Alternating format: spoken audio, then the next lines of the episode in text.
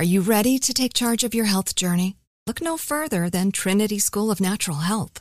With their flexible online programs, you can receive the comprehensive education you need to care for your loved ones or step into the thriving field of natural health. Why choose Trinity? Because their programs offer more than just coursework.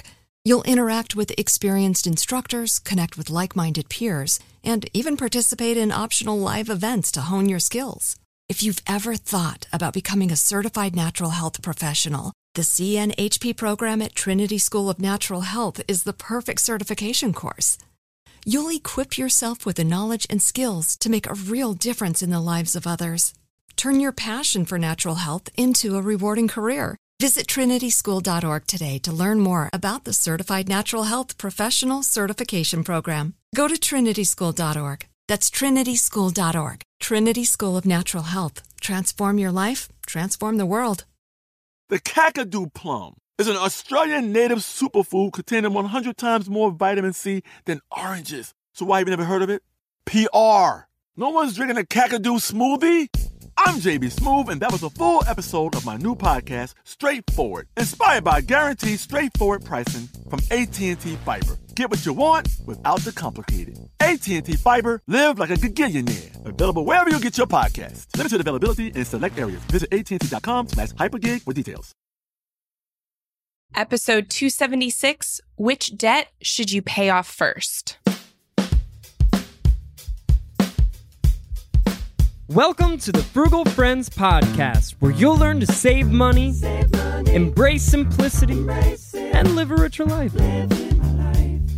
Here are your hosts, Jen and Jill. Welcome to the Frugal Friends podcast. My name is Jen. My name is Jill. And today we are talking about systems, logistics, plans, I don't know. However you want to pay off your debt, the order in which you should pay off your debt, there are standards and then there are nuances where you can change it up. So we're going to go both into the standard advice and then also give you tips for customizing it, because most of the time, what's best for you is going to be somewhere in the middle of the standard advice. Yeah, we might know we want to tackle our debt, we want to pay it off, but then we start to look at our debt and say, well, okay, what's the strategy? How should I go about this? Like, what's the best strategy? If we have more than one debt, which many people do, you need to kind of think about how, in what order am I going to tackle this? What's my game plan for 2023 and beyond? So we're here to talk about that. Sometimes we think too much about it and are paralyzed from starting. And so hopefully it can also be on the other end of that spectrum helpful to say, hey, it doesn't matter. This doesn't matter as much as everyone says it does. And you can change it up here. Oh, speaking of debt, this episode is brought to us by Debt-Free Stories. Woo! But whose Debt-Free Stories? Your Debt-Free Stories. Oh, I'm so excited to keep announcing our new YouTube series is live and releasing weekly through February. That's February 2023. But you know YouTube, those videos will stay up there, even if you're listening beyond February 2023. So you all have continually asked us for more debt-free story interviews, and we are delivering on that in this 10-episode series with listeners just like you who've paid off debt in various ways and from a variety of backgrounds. We hope you'll find it as inspirational as we did. These were so fun, and they're video recorded, so you can see us, see the person talking. Head to youtube.com/frugalfriends to catch our first episode ever. And be sure to subscribe and turn on notifications to get updated when every episode drops. Yes. Can you tell we're like so over the moon about this? So we just, at the time of this recording, have recorded the first few, and they are fantastic. They are the perfect mix of practical advice and inspirational story from listeners just like you, from normal people. And I think that's what makes the story so special, is that these are not people who claim to be experts or who claim to do anything particularly exceptionally. They recognize too that I'm a normal person and this is how I did it. And that to me is inspiring, the most inspiring. So I hope that they help you and inspire you as much as they have inspired us recording them. Yeah. I mean, yeah, they might consider themselves normal people, but they're all so amazing. I don't think I realized. Our listenership is, well, very cool. I mean, maybe very I'm a little biased, but also super wise, accomplished, talented, skilled. Again, variety of backgrounds, like types of jobs. It was like really eye-opening to see the like who all is tuning in to this podcast. And you all are you're the cream of the crop out there. You are fantastic people. So, and we have been honored that you have been willing to share your stories with us, and we're honored to share them. So definitely subscribe to Frugal Friends on YouTube and hit the notifications button to get all of the debt-free stories as they are released throughout the rest of the month in February. And we're only going to keep doing it if it's a success. So if you like it, let us know that it's a success by subscribing and hitting the notification button. And then we'll keep doing it. We'll do a second season. Yes. So let's get into which debt you should pay off first. If you are interested in paying off your debt this year, then there are a few other episodes that we have. I would say there's probably at least a good 20, if not more, episodes that where we just talk about the logistics of paying off debt and how to do it faster. Obviously, though, the talking about the debt strategy, the debt payoff strategy, is a small portion of it. The bigger picture in paying off debt is the small things that you do every day. It's the choosing to stick to a meal plan and a grocery list. It's choosing to say no to, spending on things that you don't value, or spending on maybe not spending on things you do value in order to get something you value more. So it's stuff like that. But it is really helpful to have these like overviews of basic debt payoff topics. And so episode 171, we talk about, should you focus on paying down debt right now, where we kind of compare it to other financial goals you could that paying off debt could be competing with. And then in episode 138, we talk about why paying off debt is important and attainable. So if it's not your primary goal, what are the circumstances in which it should be, and why it's more attainable than you think? Maybe you're not setting it as your primary goal because you don't think it's possible. So we kind of debunk that myth in episode 138. But for 276, we're talking about debt payoff order, a hotly debated topic in personal finance. There's so many things to debate, apparently. Yeah. I mean, we don't have much to debate in personal finance because so much of it is very standard advice. And so we choose things like this to debate. And should I or shouldn't I pay off my mortgage early? And boy, do people get heated. Yeah, it's crazy. So first, we're going to cover in this first article from Investopedia, the debt avalanche versus the debt snowball. We're going to talk about the difference because these are the standard ways to pay off debt in an accelerated way. So let's just cover them, get a foundation, talk about the pros and cons. And then in the next article, we're going to go to nuances on how you can customize it. Mm-hmm. Yeah. What do you think about the debt avalanche versus debt snowball debate? Where are you, Jill?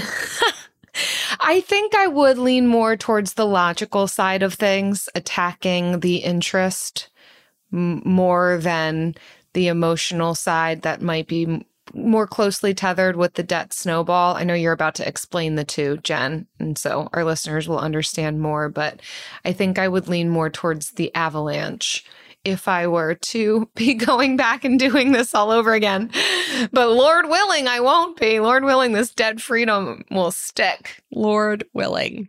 All right. So yes, I will cover what they are, and then Jill's going to cover like pros and cons. So let's start with the debt avalanche. I too enjoy the debt avalanche. But honestly, ultimately, I prefer a combination. And we'll get into that later. Oh. But so the debt avalanche, for those who are unfamiliar, it involves making minimum payments on all your outstanding accounts, so all of your debts, and then using any remaining money that you've earmarked for debt to pay off the bill with the highest interest rate.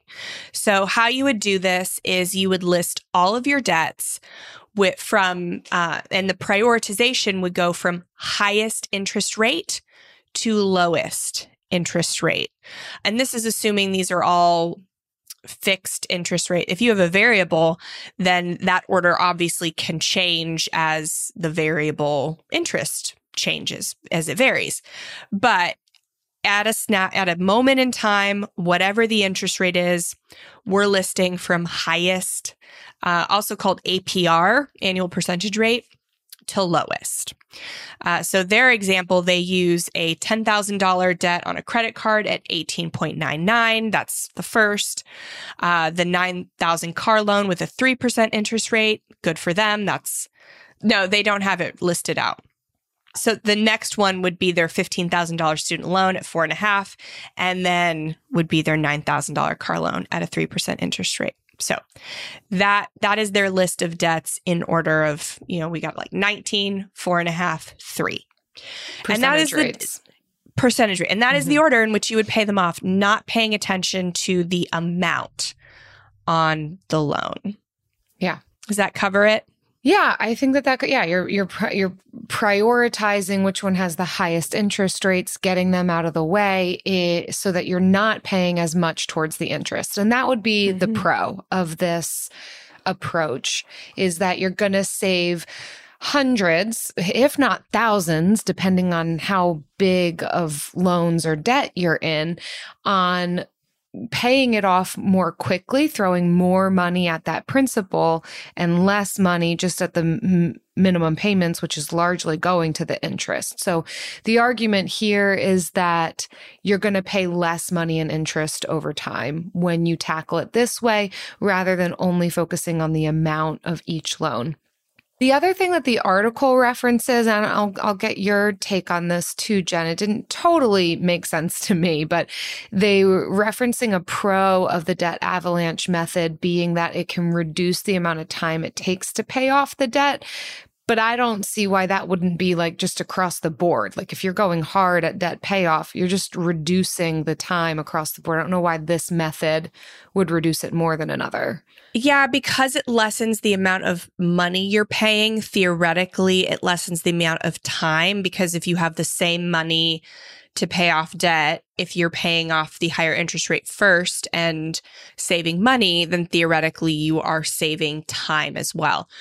But I've done various calculations with debt snowball versus debt avalanche. And 10 times out of 10, the debt avalanche does save you money. For the amount of time for that money, it's usually just maybe a month or two, honestly. Like it's not a lot. Okay. Yeah. And they only referenced a few months as well. But when you get close to the end of debt payoff, the weeks and days mean something to you. So, and then some of the cons to the debt avalanche that they reference is that it can take maybe a greater degree of discipline and commitment to make more than the minimum payments. One of the things that is referenced by both those who really rally for the snowball or the avalanche is that sometimes your debts that are larger in amount and you're just chipping away at them, you don't have all of the emotional kind of motivation behind it to be paying it off. And so it requires kind of this consistency rather than like a win here and there. So yeah, if that's you, then that might be viewed as a con. And then it's also recognizing that it requires a consistent amount of discretionary income, meaning extra money to throw at this debt. I would argue that that's any debt payoff scenario. Like it requires you to set aside more money to throw at it. So that maybe that's just a con of debt payoff in general. Yeah. I love the debt avalanche.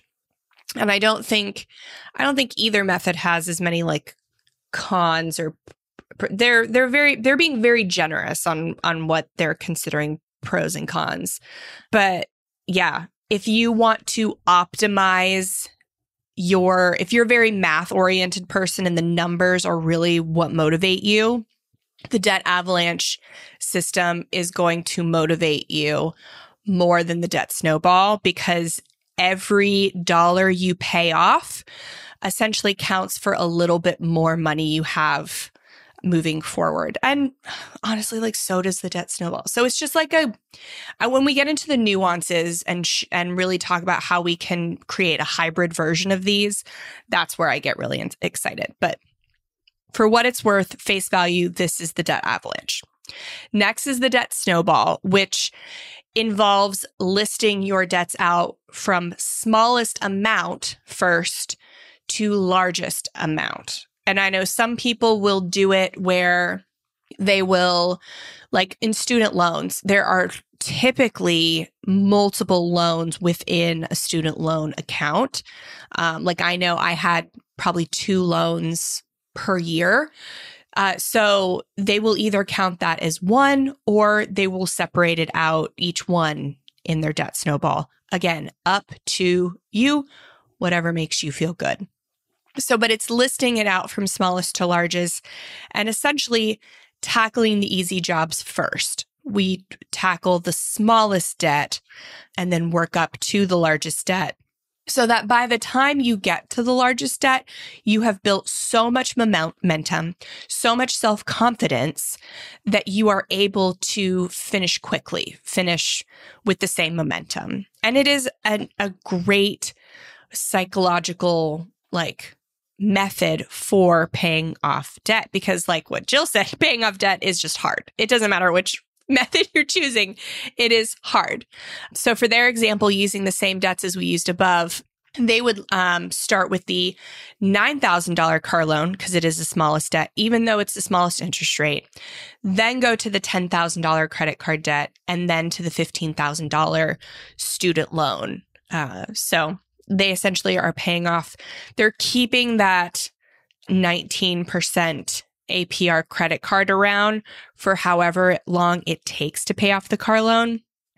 And that may not sit well with a lot of people because these debts are so close together. So we're talking $9,000, $10,000, $15,000. I think where the debt snowball very much shines is when you've got your 9, your 10, your 15, but you've also got a couple credit cards with maybe like 1,000 here, 900 there, stuff like that, because that really cleans out the debt, so to speak. So anybody who's decluttered or simplified knows that when you declutter, you just feel better. You feel better about things. To get out all the clutter of your finances is a very similar feeling. When you're staring down 10 different debts and you're able to clear out 4, 5, 6 of those with relative speed, then that can be super motivating. Just it feels very good. So that's where the debt snowball really shines, is in those situations. One of the things that this article didn't seem to touch on, but has been my understanding of the debt snowball, is not just getting rid of your lowest amount debts first, but that there's this like compounding nature to the snowball. This has been my understanding with this method, is that you continue making minimum payments on all of your other debts while throwing extra as much as you can to the lowest amount of debt. And maybe that's budgeted. It doesn't have to be willy-nilly. So let's say, this is the certain amount you're able to put monthly towards that lowest amount debt. Then once that's tackled, you add that to the next debt, the next lowest amount debt. and add that on to the minimum payment so that each time you're kind of increasing the amount of debt you're able to pay towards the next debt because it's what you're already used to having paid, if that's making sense. And this article didn't reference that, but I feel like that's part of even like the imagery of the snowball is as it rolls in the snow, the snowball is getting bigger and bigger. You're putting larger chunks of money towards the next debt, which is part of what makes it helpful to go at it in order of amounts, because then by the time you get to the highest loan amount, you've got the most money to put towards it because you're kind of compounding the payments towards it. Yeah, I'm glad you explained that, Jill, because it does give you, the snowball does give you the best visual representation of that in that method, because the bigger the debt gets, the bigger the amount of money you have to put towards it. But the same thing happens in the avalanche. It's just that the amount of the debts may vary. On both methods, you are paying your minimum on every single debt. It's just when you budget and maybe you have $500 a month to put towards debt. When you add up all of your minimums, that adds up to $400. So it's, where do I put this extra $100?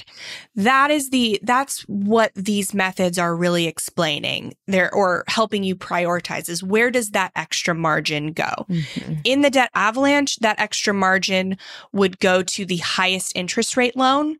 And then once you pay that off, and maybe your minimums, you're getting rid of a credit card, so your minimum's now $350. Now you have $150 of margin. That $150 now goes to the second highest interest rate. With the snowball, your margin goes to the smallest amount debt. When you pay that off, then you have $350 for minimums, $150 in margin. That $150 goes to the second smallest debt. So you're doing the same thing in both methods. I think you get a little bit more of a visual gratification when you are doing the snowball, but it's happening in the avalanche as well. Mm-hmm, mm-hmm. Nice. Yeah. Yeah. So as far as pros and cons, I mean, we've said it already, but with the snowball, it's a lot more of that emotional side, the motivational side. When we can get these quick wins, it can help us to keep going, which I don't want to downplay. There is a big part to debt payoff that has to do with our mental, emotional, relational, physical state. And so if seeing an accomplishment is going to be a big motivator, help keep you on track, then the snowball is worth considering. Again, like Jen said, if you're a little bit more logical and it's the numbers game and that's what's going to speak to you and keep you on track, then it might be the avalanche that you want to move towards. Certainly with the snowball, it can be easy to implement as well. I mean, both of these are. Either one is taking a quick look at the numbers and deciding which way you want to tackle it. But then, of course, the con of the snowball is that you could incur more interest, or if it takes longer, if you end up paying a high interest loan later because it's a greater dollar amount, then obviously you're going to pay more in interest. And so in that regard, it could take longer to become debt-free. But again, as we said, maybe months different from each other, not a large amount of time in the grand scheme of things. And usually not thousands of dollars either. It's usually in the hundreds, which whatever keeps you motivated to pay off the debt faster, it's going to be a wash, honestly. If the snowball keeps you motivated, and this comes into, they have a few questions to help you decide at the end of this article. And one of them is, which is better? And the one that's better is the one that you're going to stick with. Because if the psychological accomplishment side is going to do more for you than the debt avalanche, or the simplifying, minimizing the number of debts you have is going to help you more and help you stick to it, that one is better for you. And there's absolutely nothing like inferior about it. Mm-hmm. It is worth paying a couple extra $100 to stick with it and to finish it than to do it the quote unquote right way and not be able to stick with it as long. Mm-hmm. So the one that's better for you is the one you feel best about. And honestly, customizing it in the way that makes you feel even better about it. Yeah. And then, of course, there's the additional questions of, well, what else should I be doing with my money? Is it better to pay off the debt or save or invest or fill in the blank? And we've answered that in a previous podcast episode, too, which you can feel free to head back to episode 171, what should you focus on in debt payoff? But just to cover that briefly, because it's also mentioned in this article, specifically they're asking the question, is it better to put money in savings or pay off debt? I think they're using the term savings interchangeably with investing. We know they're two different things, mm-hmm. but of course, paying off debt versus just stashing money away, not making any level of interest, paying off debt's going to be far better. But if we're talking about investing that money or putting it into a high yield savings account, you want to look at percentage rates of interest rates, right? What are you earning on that money versus what are you going to owe in interest? And so certainly it can be worthwhile to consider investing, especially investing for retirement, congruent to and alongside paying off debt, especially when our debt interest, the interest rate on the debt is lower than what we're earning on interest in those investment accounts. So certainly it's going to be up to you as an individual for what feels good for you. But if you're an average income earner, you really are going to want to consider investing as early as possible. That's just our little hot take.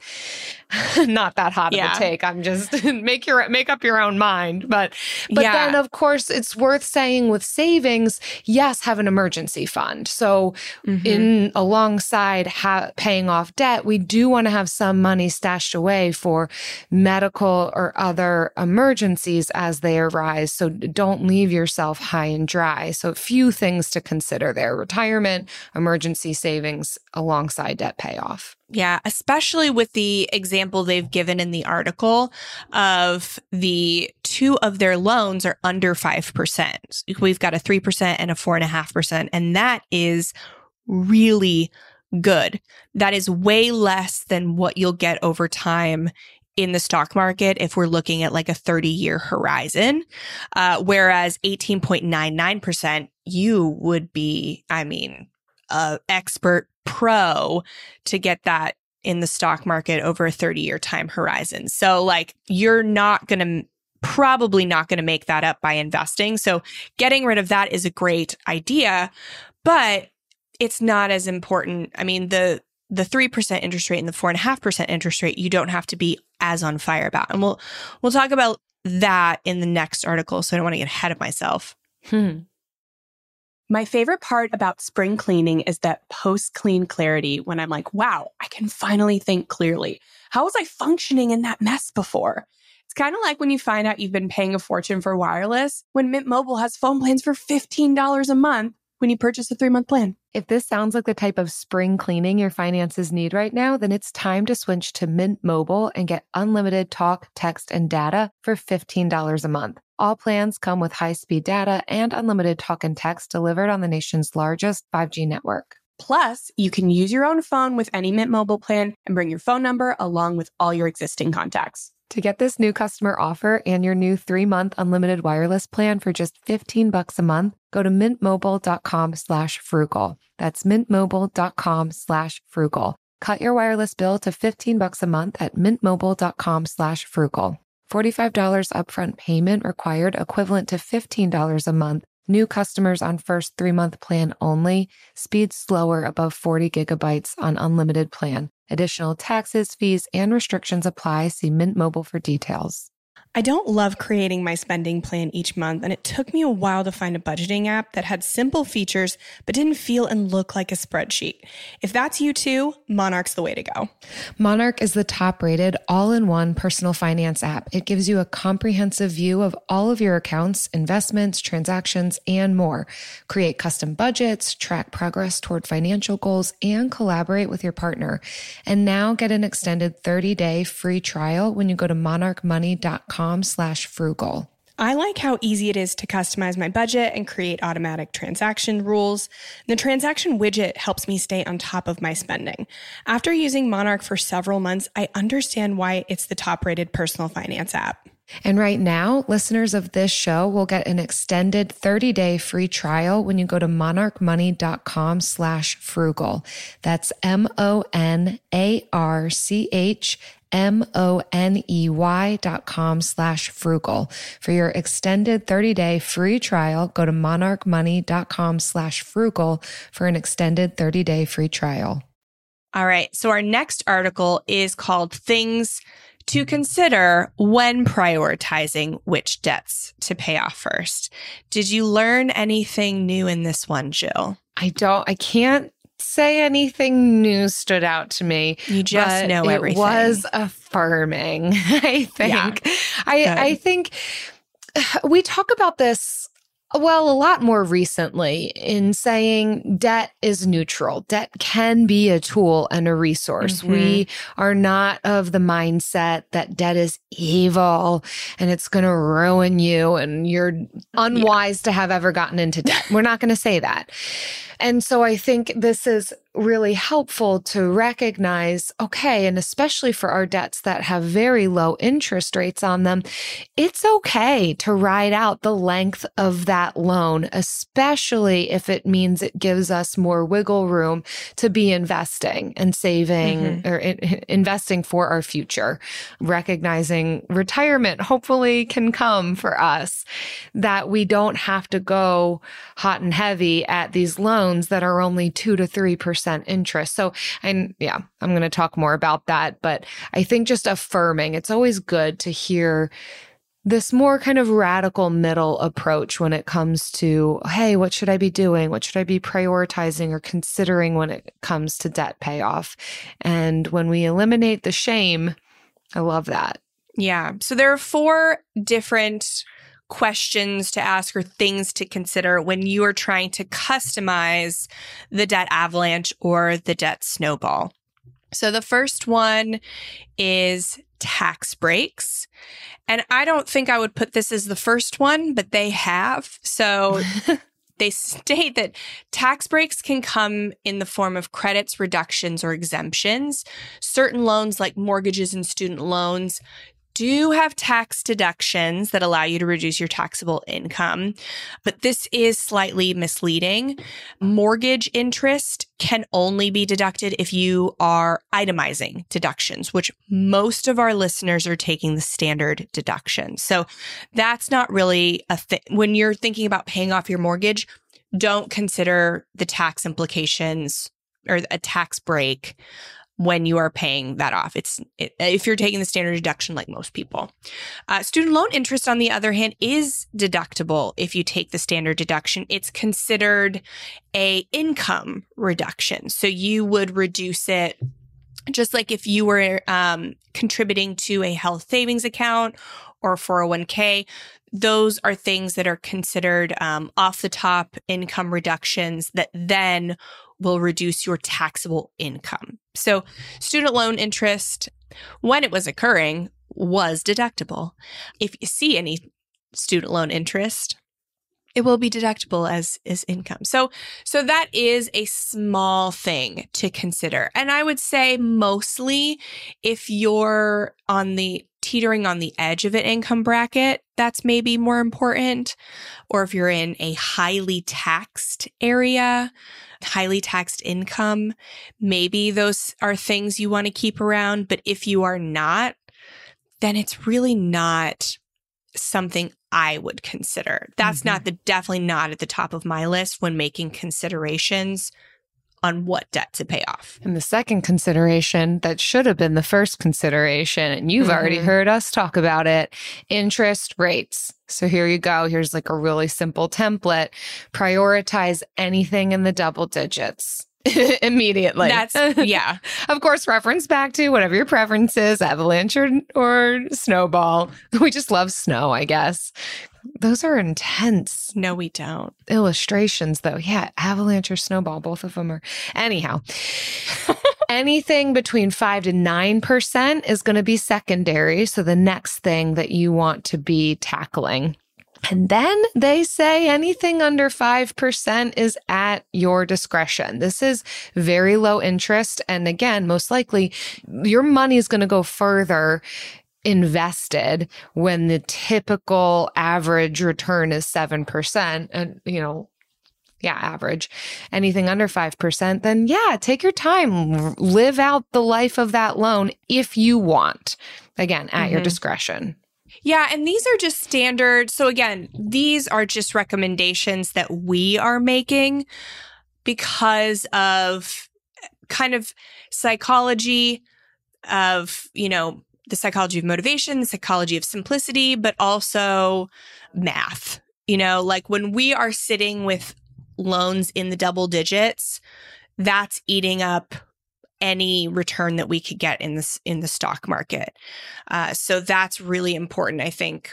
And typically what we see is credit cards have lower balances anyway than like a car or a student loan.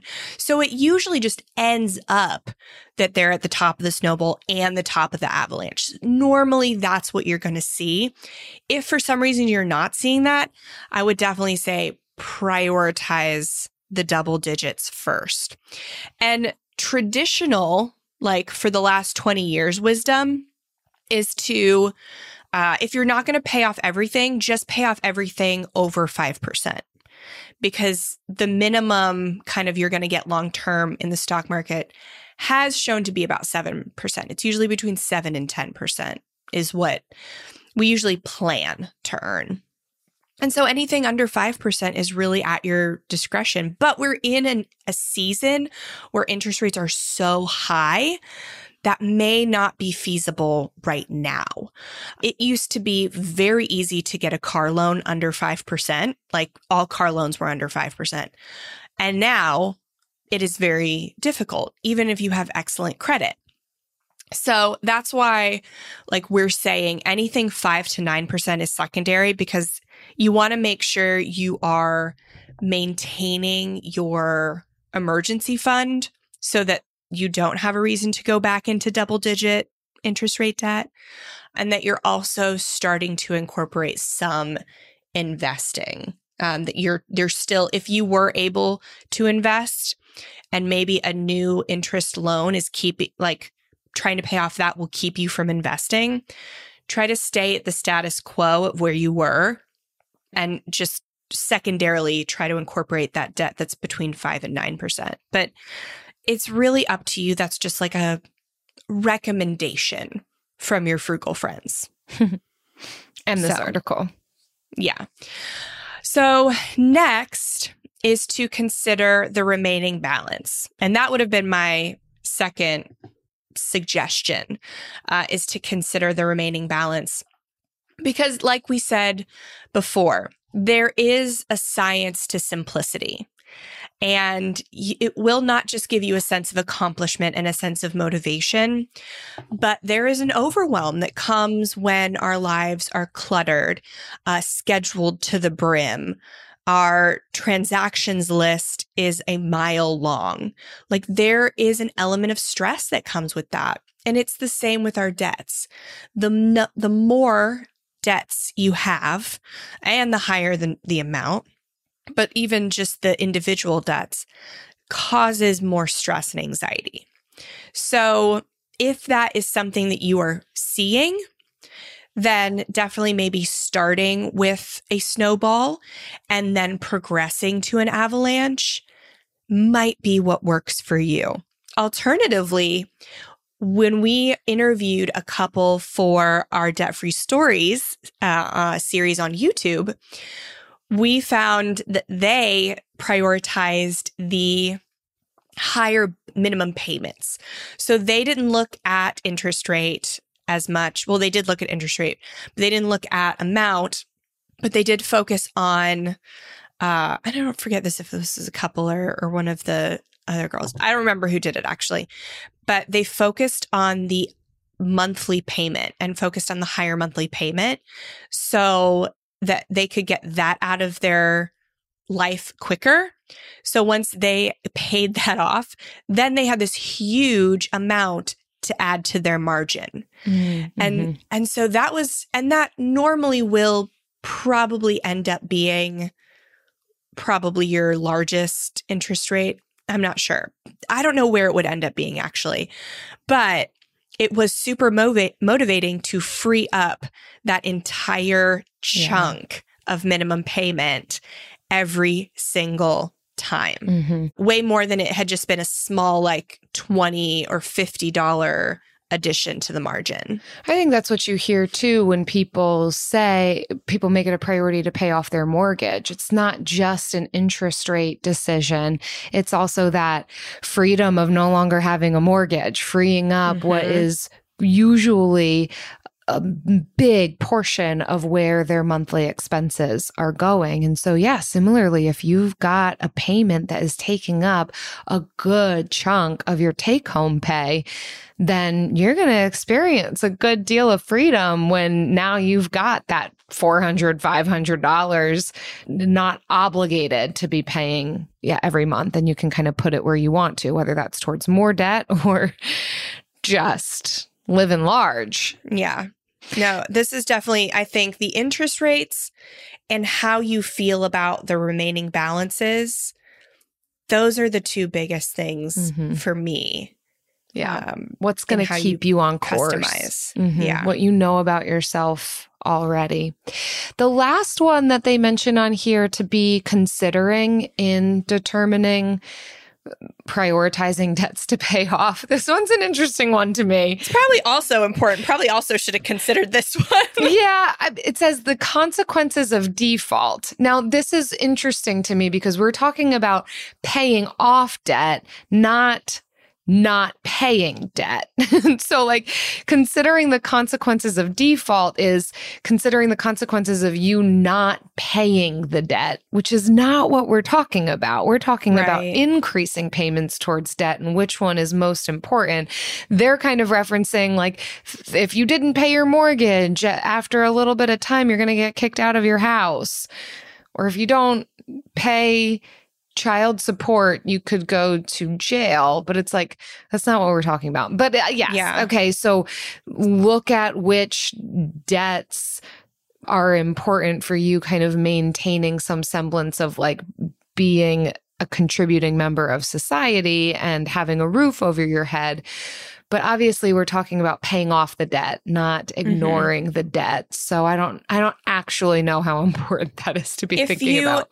Are on the line if you are going through a season or are working on getting a new job or getting a job. I think this is something to consider.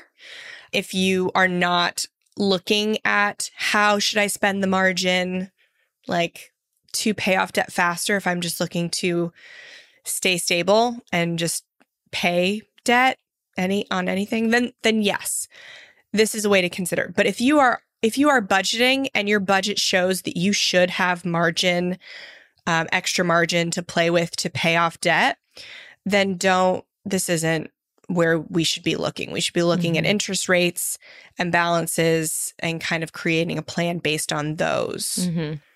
Yeah. The consequences of default, I think that's more so like a budgeting technique. And if money's really, really tight, what are you going to prioritize? Yeah. Like you're going to pay your rent, and you're going to pay your bills, and you're going to buy some food. Like that's where that's going to go. Yeah. I would say definitely more of a budgeting technique than a debt payoff strategy consideration. But you know what falls under all categories? Always, everywhere, all of the time. It's first priority after the first part of the show. The Bill of the Week.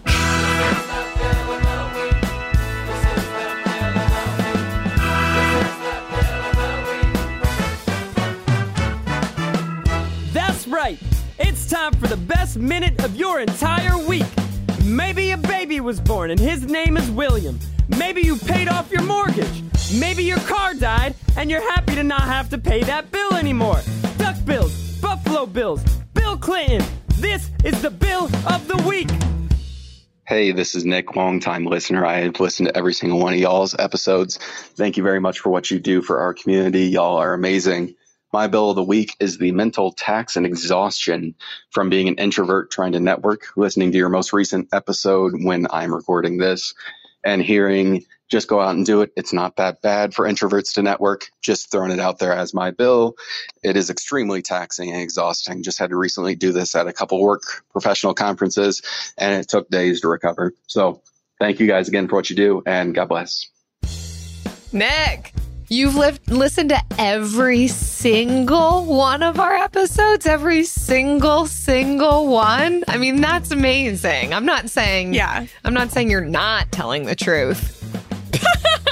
But Jill hasn't even listened to all of our episodes. Yeah, probably not. I don't even know if I was here for all of them. But also, great point. What a great bill. That is also a great point about the mental task and exhaustion. Yes, I had to come to terms with this as well. And if you don't know what he's talking about, Nick's talking about our episode with Mandy Woodruff Santos, where she talks about increasing your income by getting better jobs, getting promotions, by becoming poachable, essentially. So, and the way you become, quote unquote, poachable is by networking and meeting new people that could, quote unquote, poach you and get you, that could hire you for a better position or higher paying position, et cetera. And the idea of networking at like big networking events as an introvert, yes, I'm totally against it. When I go to conferences, even the conferences where like I know people and feel comfortable are still quite overwhelming. But it's the places like, so my friend joined like a softball league at her school, and she got to know like teachers in other grades through that softball league. And she did not enjoy the softball aspect, but it was a great way to meet people in her field that she would have otherwise probably not gotten to know as well. Or doing small social gatherings. If there are any small groups, like professional group outings, like my old job used to have a book club. And so not necessarily joining because I love books, though I do, but joining because it's a way to meet people on a smaller level, have a reason to talk, have something to talk about, stuff like that. So like not just thinking about social events and stuff at face value, thinking like, oh, I wouldn't enjoy doing that, so why would I go? But thinking about them as ways to network with people that are better than bigger actual networking events. So for any introverts out there that are scared of networking, I see you, I get you. Try these smaller social outings that maybe you would have otherwise not thought about, but could be great for networking because of their small size. If you out there listening are an introvert or an extrovert, and you've got a bill for us, or if you've got a bone to pick with us about some networking advice we've given and how difficult it is for you, or if, you know, you've just got a bill of some other sort, we're here for it. frugalfriendspodcast.com/bill. Leave us your bill. We're here to provide all of the support after you've tried implementing on these tips and tricks. I don't love creating my spending plan each month, and it took me a while to find a budgeting app that had simple features but didn't feel and look like a spreadsheet. If that's you too, Monarch's the way to go. Monarch is the top-rated all-in-one personal finance app. It gives you a comprehensive view of all of your accounts, investments, transactions, and more. Create custom budgets, track progress toward financial goals, and collaborate with your partner. And now get an extended 30-day free trial when you go to monarchmoney.com/frugal. I like how easy it is to customize my budget and create automatic transaction rules. The transaction widget helps me stay on top of my spending. After using Monarch for several months, I understand why it's the top-rated personal finance app. And right now, listeners of this show will get an extended 30-day free trial when you go to monarchmoney.com/frugal. That's MONARCHMONEY.com/frugal. For your extended 30-day free trial, go to monarchmoney.com/frugal for an extended 30-day free trial. AI might be the most important new computer technology ever. It's storming every industry, and literally billions of dollars are being invested. So buckle up. The problem is that AI needs a lot of speed and processing power. So how do you compete without costs spiraling out of control? It's time to upgrade to the next generation of the cloud, Oracle Cloud Infrastructure, or OCI. OCI is a single platform for your infrastructure, database, application development, and AI needs. OCI has 4 to 8 times the bandwidth of other clouds, offers one consistent price instead of variable regional pricing, and of course, nobody does data better than Oracle. So now you can train your AI models at twice the speed and less than half the cost of other clouds. If you want to do more and spend less like Uber, 8x8, and Databricks Mosaic, take a free test drive of OCI at oracle.com/strategic. That's oracle.com/strategic. Oracle.com/strategic. And now it's time for the lightning round. The lightning round. All right. In today's lightning round, we've been talking about debt payoff order and what the standards are, how to customize it. And in this lightning round, we are going to talk about how we personally paid off our debt, like what was the strategy and how we decided to prioritize it. I remember mine vividly because I remember when we started, I was told I needed to do the debt snowball. So I said, that is the way we will do it because that is the way we were told to do it. And why would you deviate from it if you were told to do it that way? And I know nothing. And this person, you know, seemingly knows everything. So why would I listen to myself or right? And you're such a rule follower too. This was a different me, Jill. It was a different me. It's crazy the ways that you will compromise yourself when you are in fear or overwhelmed. That's a good note. And Travis, when I said this, was like, I don't think that that is the smartest way to do it. And I was very reluctant to listen to him because I was like, I don't trust you. I just married you. I don't trust you. I don't know you like that. And this person seems to be smarter than you. And I said, well, if I want to be married to this person for more than 3 months, I should compromise. This will be our first compromise. It'll be okay. And when I prove him wrong, it'll be even better. And so we decided, I paid off my car loan, which was actually the smallest loan before we got married, so it doesn't really count. But so we decided to start with my student loan, even though it was our largest loan. It was like 50 grand. And it had little loans within it. It had about 6 of them, I think. And so we started with that because it was 6.5% interest. And then went to Travis's student loans, which was about 24 grand, because his were mostly between 3 and 4%. They were all federal and they all had a different interest rate, which was interesting. Mine was grad student loans, so I guess that's why they were all the same. So we went pretty much avalanche. And within my student loan, we chose to go snowball within that like bigger student loan just to clear them out and to get that sense of satisfaction just because they were all the same interest rate. So it didn't matter. So we were like, well, we might as well do the snowball within it. And lo and behold, we did pay off the debt. We got it paid off, and not going in the order I was told to go in turned out to be absolutely fine.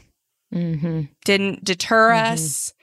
Doing the snowball within the bigger student loan was super helpful, but nobody like struck us with lightning for doing the avalanche. It's because they didn't know where you were.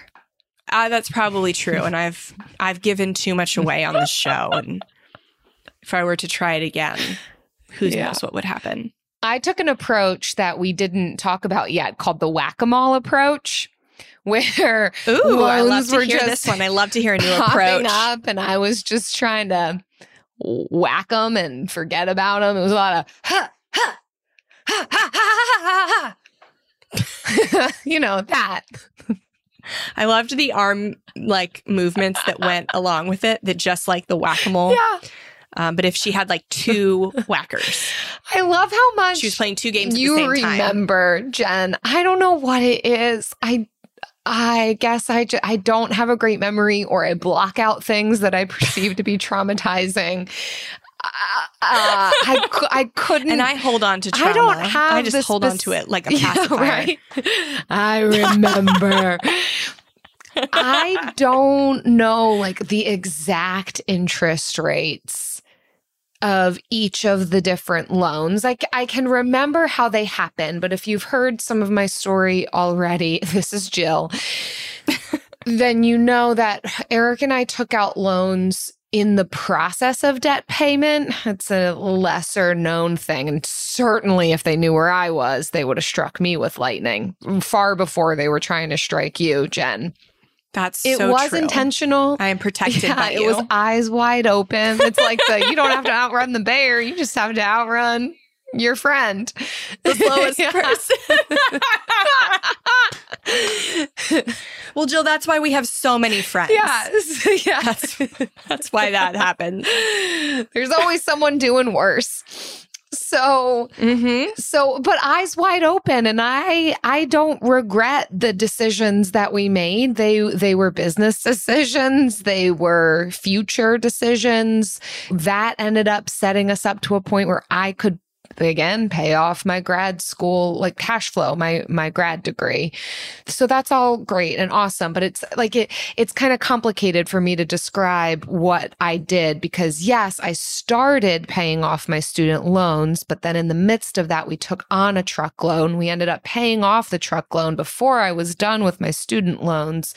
So it was just a whack-a-mole approach. One popped up. We knew it was popping up. It wasn't, the illustration breaks down somewhere, but that's how we tackled that one. Follow me for more tips. Well, I mean, it aligns kind of like a few episodes ago when we had the bill of the week where Stephanie put $50 on her credit card to buy a course that would help her start the side hustle that has made her like 1,600 times the investment. Like sometimes you are in debt, sometimes you knowingly take on debt for the betterment of the season. Mm-hmm. And so their debt is neutral. And when you go into it, and this is what trips so many people up, and I feel so sad to see so many good people feel like idiots because they took out student loan debt. Like, because you took out a loan to get an education when you were 18. Mm-hmm.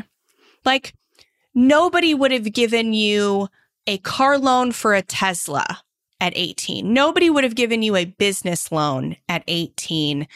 There are so many loans that you would not have been approved for, yet you were approved for a student loan. And it is not the fault of 18-year-olds who are not educated in the nuances of finance. There is no guilt and there is no shame in debt, especially when that debt can help you better your life.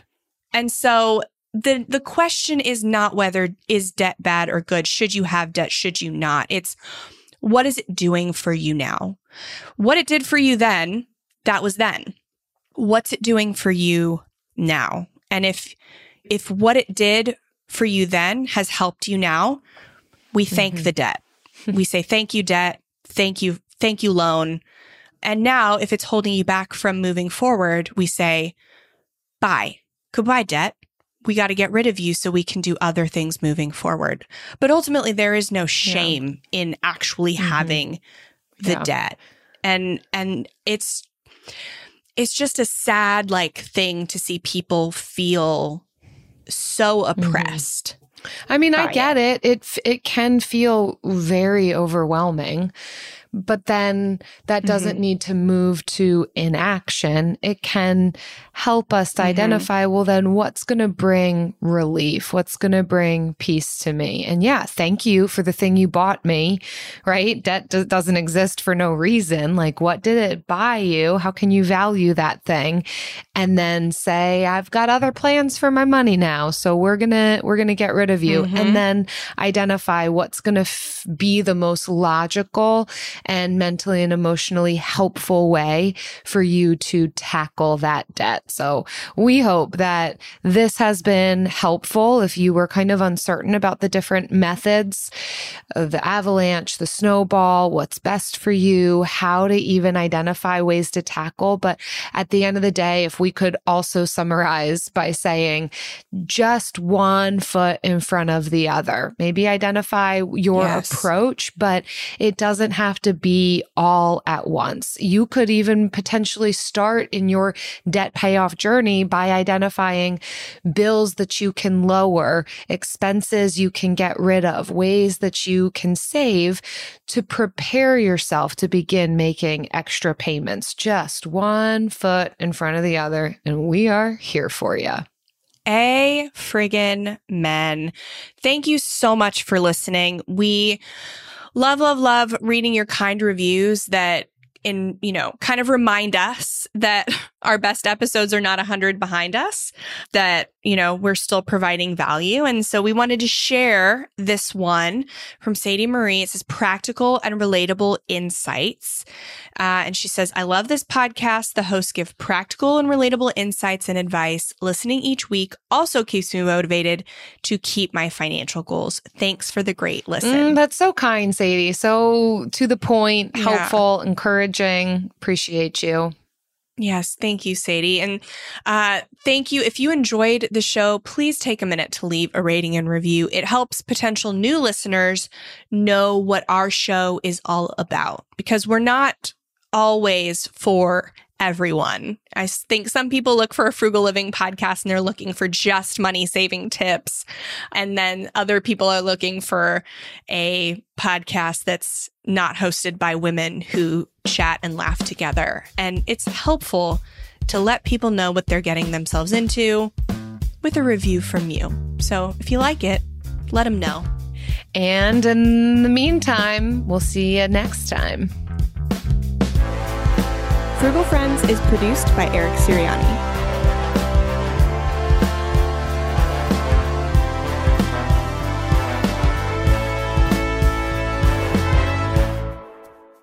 So, Jen, it's January. Yes. When this releases. We're recording it in December. I'm currently at Podfest. Ooh. When this releases. Hey-o.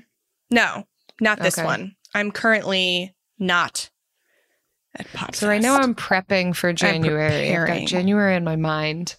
We talked about this when we went to Sam's Club together before my membership expired.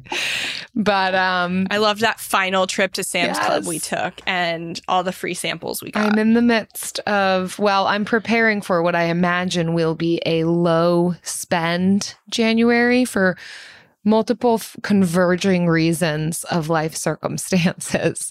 But we had talked about this too. I am making right now in December, some purchases to prepare myself for January to not be spending much money at all. And not much of that has to do with the fact that it's the holidays, just where renovations are and life circumstances. And so when you told me, so when you were I'm preparing for this, and you told me what you were calling it, I was like, what? And then you explained it and I was like, oh my gosh, me too. Yes. And it has nothing to do with holiday spending. Again, it is our renovations and where we are in life. Yeah, it's that final push of renovations, but before we can see, like, for both of us doing these, getting these short-term or midterm, what is yours going to be? You've been all over the place. Long-term? More long-term or is it midterm? Okay, midterm. Okay. Mine's a short-term rental. Yours is a long-term renters rental. And that's midterm. That's true. Yeah. We're not able to yet rent it, but it's the final push before we can get it rented. And so it's a lot of money going out, but not that money coming in yet. And so I'm prepping. One of the things on my list to buy in December to be prepared to like not spend money on like, you know, the more like luxury frivolous items is definitely a bottle of gin. Not gonna lie. I'm like, I can't. I mean, not I can't. I do not want to do January without an ability to make myself a gin and tonic. I respect that so much. You know what is going to sound even worse? I am, 25 weeks pregnant now. And when this airs, I will be, 29 or something. I don't know. And I was at a White Elephant gift exchange and I picked up this really nice bottle of bourbon. It was $17.92. And I was like, oh my God, yes, I can save this for March. I'm so excited. And then somebody stole it from me. And I was like, oh man, I was going to save this. And I was so sad. So like, I get it, but I would have also had to look at that bottle for 3 months. So maybe it's for the best. What kind was it? What's your go-to?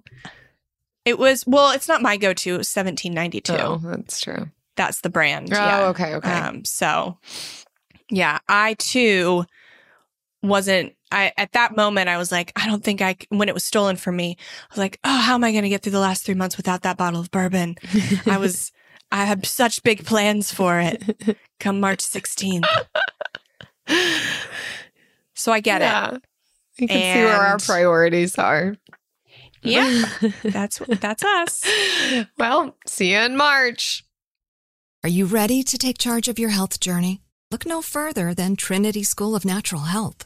With their flexible online programs, you can receive the comprehensive education you need to care for your loved ones or step into the thriving field of natural health. Why choose Trinity? Because their programs offer more than just coursework. You'll interact with experienced instructors, connect with like-minded peers, and even participate in optional live events to hone your skills. If you've ever thought about becoming a certified natural health professional, the CNHP program at Trinity School of Natural Health is the perfect certification course. You'll equip yourself with the knowledge and skills to make a real difference in the lives of others.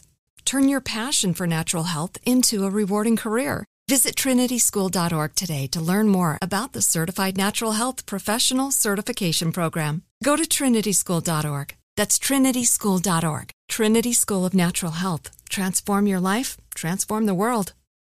Right here, right now. Find your beautiful new floor at Right Rug Flooring. Choose from thousands of in-stock styles, ready for next day installation, and all backed by the right price guarantee. Visit rightrug.com. That's RITERUG.com today to schedule a free in-home estimate or to find a location near you. 24-month financing is available with approved credit. For 90 years, we've been right here, right now. Right Rug Flooring.